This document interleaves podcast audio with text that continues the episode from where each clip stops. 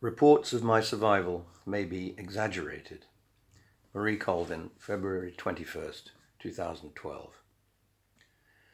How can you be lying there, immodestly, among the rubble, when we want you to be here, in some other kind of trouble?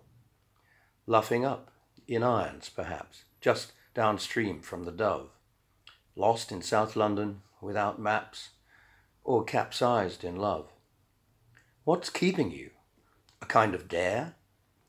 Come back and tell us how you stayed one step ahead, how you gave fear the slip, how you were not afraid, as we are. Look, here's my idea. Come back, this time for good.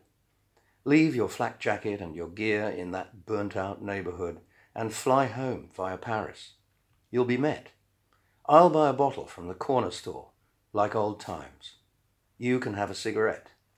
Marie, get up off that blood-stained floor. Last night you threw your thin brown arm around my shoulders and you said, there was this unearthly calm, can't you take in that I am dead?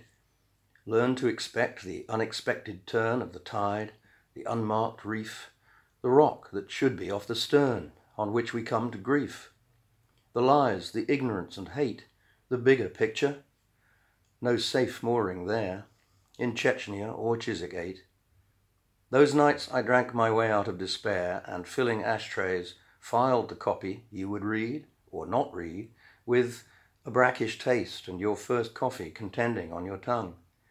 While Billy Smith, my street cat rescued from Jerusalem, barged in shouting from his wars. As many lives as his, and now I've used them. I wish I'd made it back to yours.